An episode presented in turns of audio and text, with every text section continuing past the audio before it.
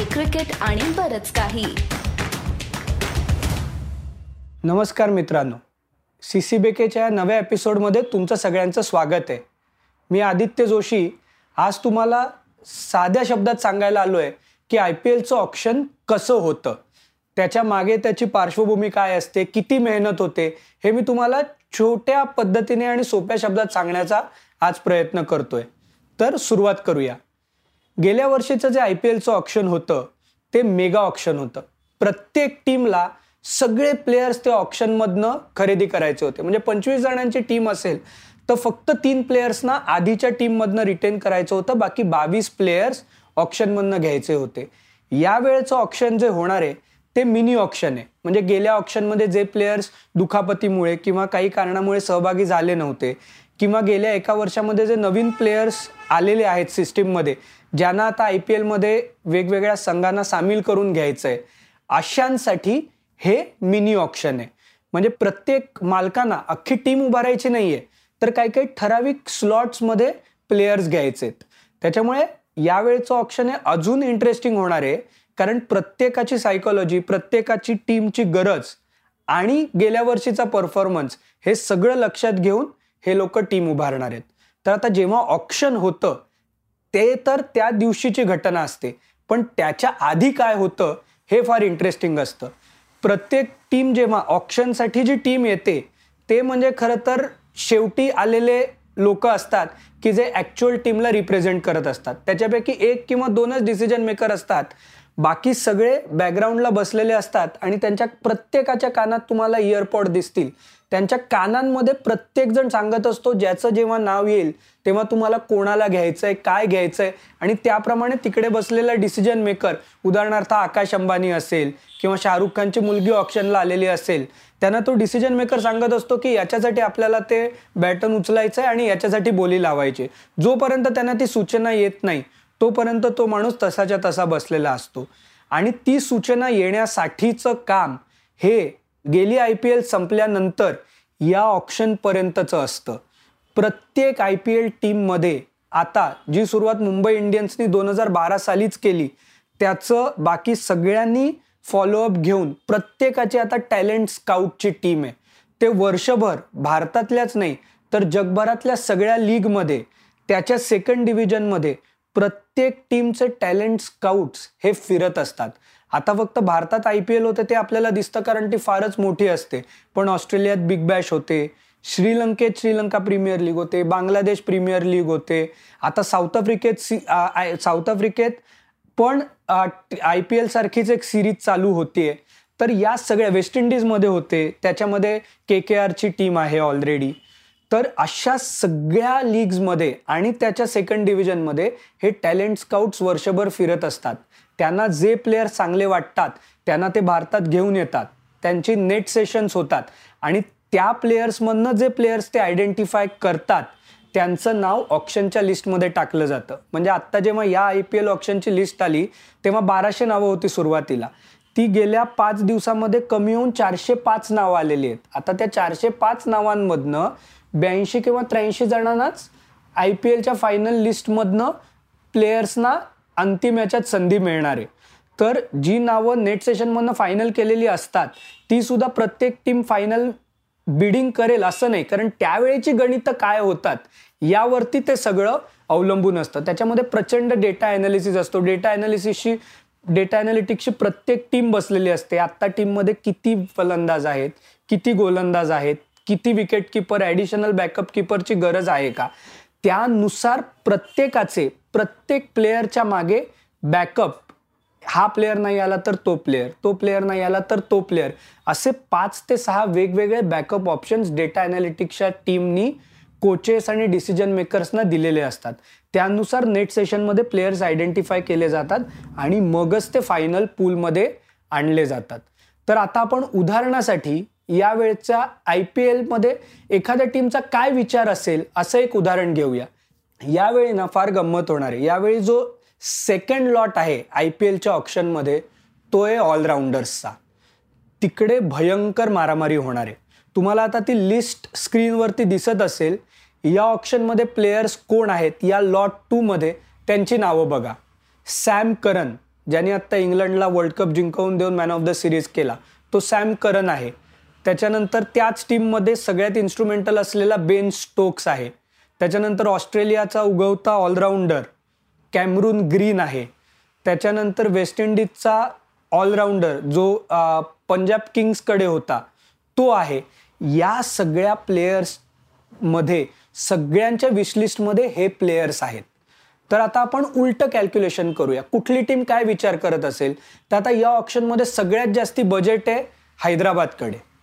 तर आता हैदराबादने समजा ठरवलं आहे की आपल्याला बेन स्टोक्स हवा आहे कुठल्याही किमतीला कारण त्यांच्याकडे बजेट आहे. त्यांना जो प्लेअर त्यांचा जो फर्स्ट प्रेफरन्स आहे तो मिळणार आहे हैदराबादला माहिती आहे.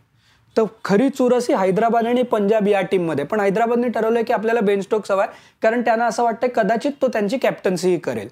तर त्यांच्याकडे समजा बेचाळीस कोटीचं हैदराबादकडे आज बजेट आहे. तर त्यांनी रिव्हर्स कॅल्क्युलेशन असं केलं असेल की पंचवीस कोटी जरी आपल्याला बेन स्टोक्सला द्यायला लागले तरी आपली द्यायची तयारी आहे कारण तो त्यांचा नंबर वन पीक आहे. तर त्याचा भाव पंचवीस कोटीपर्यंत कोण घेऊन जाऊ शकेल? तर तो पंजाब घेऊन जाऊ शकता कारण त्यांच्याकडेही बजेट आहे. पंचवीस कोटी उदाहरण झाले ही फिगर कदाचित वीस कोटी असू शकेल. पण हे कॅल्क्युलेशन रिव्हर्स कॅल्क्युलेशनमध्ये होतं की आपला नंबर वन पिक कोण आहे? नंबर वन पिक हा आहे त्याच्या भोवती आपल्याला अख्खा संघ बांधायचा आहे आता कारण हैदराबादनी त्यांच्या बऱ्याच प्लेयर्सना गेल्या वर्षीच्या सोडून दिलंय. त्याच्यामुळे त्यांना नवीन चांगल्या प्लेयर्सची गरज आहे. तर बेन स्टोक्स आता जर का आपल्याला वीस कोटीला येणार आहे तो वीस कोटीपर्यंत का जाणार आहे? कारण मुंबई चेन्नई दिल्ली राजस्थान आणि पंजाब या सगळ्या टीमना माहिती आहे की आपण त्याचा भाव वीस कोटीपर्यंत नेला नाही. तर बाकीच्या टीमचे जे प्रेफरन्सचे चॉईसेस आहेत ते सुद्धा हैदराबाद खाऊ शकतं. त्याच्यामुळे त्यांना हे अतिशय महत्त्वाचं आहे की तो भाव वीस किंवा एकवीस कोटीपर्यंत न्यायचा आहे. कारण त्यांना हे माहिती आहे की ते केलं नाही तर आपल्या प्रेफरन्सचे बाकीचे जे दोन तीन चार नंबरचे प्लेयर आहेत ते चांगले प्लेयर्स असून आपल्याला हवे असून ते सुद्धा हैदराबादकडे जातील. त्याच्यामुळे तो भाव वाढवण्याचं काम या बाकीच्या टीम्सनी करणं अत्यंत आवश्यक असतं. आणि हे पण कॅल्क्युलेशन करायला एक माणूस तिकडे बसलेला असतो की आपल्याला कोणत्या टीमचं किती बजेट तोडायचं आहे ही सुद्धा गोष्ट अतिशय महत्त्वाची असते. आता गेल्या वर्षीच्या आय पी एलच्या ऑप्शनमधलं एक मस्त उदाहरण आहे.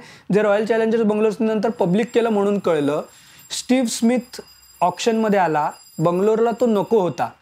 पण त्यांनी पहिलं बीड केलं आणि दिल्लीला असं वाटलं की रॉयल चॅलेंजर्स बंगलोरला कॅप्टन्सीसाठी स्टीव्ह स्मिथ हवा आहे. म्हणून दिल्लीने परत बॅटन वरती केलं दोन कोटी वीस लाखाला. आणि स्टीव्ह स्मिथ अक्षरशः दिल्लीच्या टीमला चिकटला जो त्यांना नको होता. रॉयल चॅलेंजर्स बंगलोरना एवढंच डोक्यात होतं की स्टीव्ह स्मिथ कोणाला तरी चिकटवायचं आहे आपल्याला. सो अशा प्रकारची टॅक्टिक्स ना दहा टीम्स खेळत असतात एकाच वेळी. तर बाकीचे नऊ टीम्स काय करतायत? ऑप्शनवरती कुठल्या प्रकारची स्ट्रॅटेजी अवलंबतायत? हे बघून त्यानुसार त्यावेळी डिसिजन घेणं हे या ऑप्शनमध्ये खूप चॅलेंजिंग असतं. काही काही वेळा काय होतं आता आकाश अंबानी बसलाय शाहरुख खानचा मुलगा बसलाय दयानिधी मारनची मुलगी बसली हैदराबादकडून. त्याच्यानंतर असे सगळे मोठमोठे जिंदाल दिल्लीच्या टीमसाठी सज्जन जिंदाल बसलाय. अशा वेळी काही काही वेळा काय होतं या सगळ्या लोकांचे डेटा अनालिटिक्स असू दे कोचेस असू दे या लोकांचे ना काही काही वेळा इगो पण येतात. ऑप्शनमध्ये तर ते सुद्धा कोचेसना मॅनेज करायचे असतात की बाबा तुमच्याकडे पैसे आहेत हजारो कोटी. पण आत्ता आपल्याकडे एवढंच बजेट आहे. आत्ता आपल्याला याच बजेटमध्ये टीम बांधायची आहे. तर तुम्ही हे लक्षात घ्या आपल्याकडे एवढंच बजेट आहे आणि एवढ्यासमोरच आपल्याला हा प्लेअर येणार आहे. तर तुम्हाला तो प्लेअर किती हवा असला किंवा आपल्या आधीच्या डिस्कशनमध्ये तो प्लेअर आपल्याला ठरलेला असला तरी आता तो प्लेअर सुटलेला आहे आणि आता आपल्याला तो प्लेअर घ्यायचा नाही तर बिडिंग थांबवा. हे या लोकांना सारखं कानात सांगावं लागतं कारण या सगळ्या लोकांच्या खिशात बाहेर हजारो कोटीत ते खेळत असताना त्यांना असं वाटतं की अरे दोन चार कोटी आपण आपल्याला देऊ शकतो ना. आपण का जात नाही आहोत? तर इकडे या सगळ्या सपोर्ट स्टाफचा आणि बाकीच्यांचा रोल येतो. आता बऱ्याच टीम स्ट्रक्चर्ड वेमध्ये ऑपरेट करतायत. पण तरीसुद्धा ॲक्च्युअल ऑप्शन टेबलला जी सायकोलॉजी असते ना ती समजून घ्यायला आपण वेगवेगळ्या ऑप्शनमध्ये सहभागी झालो असू ना तरच आपल्याला ती किंवा बघितली असतील वीस पंचवीस तीस ऑप्शन तर इगो हा ऑप्शनमधला खूप मोठा फॅक्टर असतो. आणि त्याच्यावरतीच बरेच डिसिजन्स घेत मोडले किंवा तोडले जातात.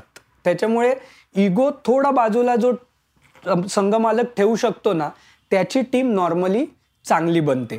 आता कुठली टीम काय स्ट्रॅटेजीने येणार काय येणार हे आपल्याला त्या दिवशीच कळेल. पण आपण अंदाज बांधला तर के के आर ऑप्शनमध्ये अक्षरशः टाइमपासला येणार आहे त्यांच्याकडे काही बजेटच नाही आहे दुसरी टीम बघितली मुंबई इंडियन्स ते अठरा ते वीस कोटी घेऊन येत आहेत ऑप्शनमध्ये पण मुंबई इंडियनची स्टाईल अशी आहे की त्यांचे टॅलेंट स्काउट्स भयंकर स्ट्रॉंग आहेत. त्यांनी ठरवलेले प्लेयर्स असतात. आता गेल्या वर्षी पण जोफ्रा आर्चर आणि ईशान किशन हे दोन प्लेयर्स त्यांनी ठरवले होते. त्याच्यासाठी ते ऑल आऊट गेले. आणि बाकी सगळ्या नवीन तरुण खेळाडूंची त्यांनी टीम बनवली आहे जी पुढची पाच सात वर्ष त्यांना त्यांच्या टीमला तो कोर राहील आणि त्यानुसारच ते पुढे जात राहतील. इंटरेस्टिंग ऑप्शन कुठे होणार आहे की दिल्लीने शार्दुल ठाकूरला सोडून दिलंय? त्याच्यामुळे त्यांना नवीन बॉलर लागणार आहे. त्यांना ऑलराऊंडर लागणार आहे.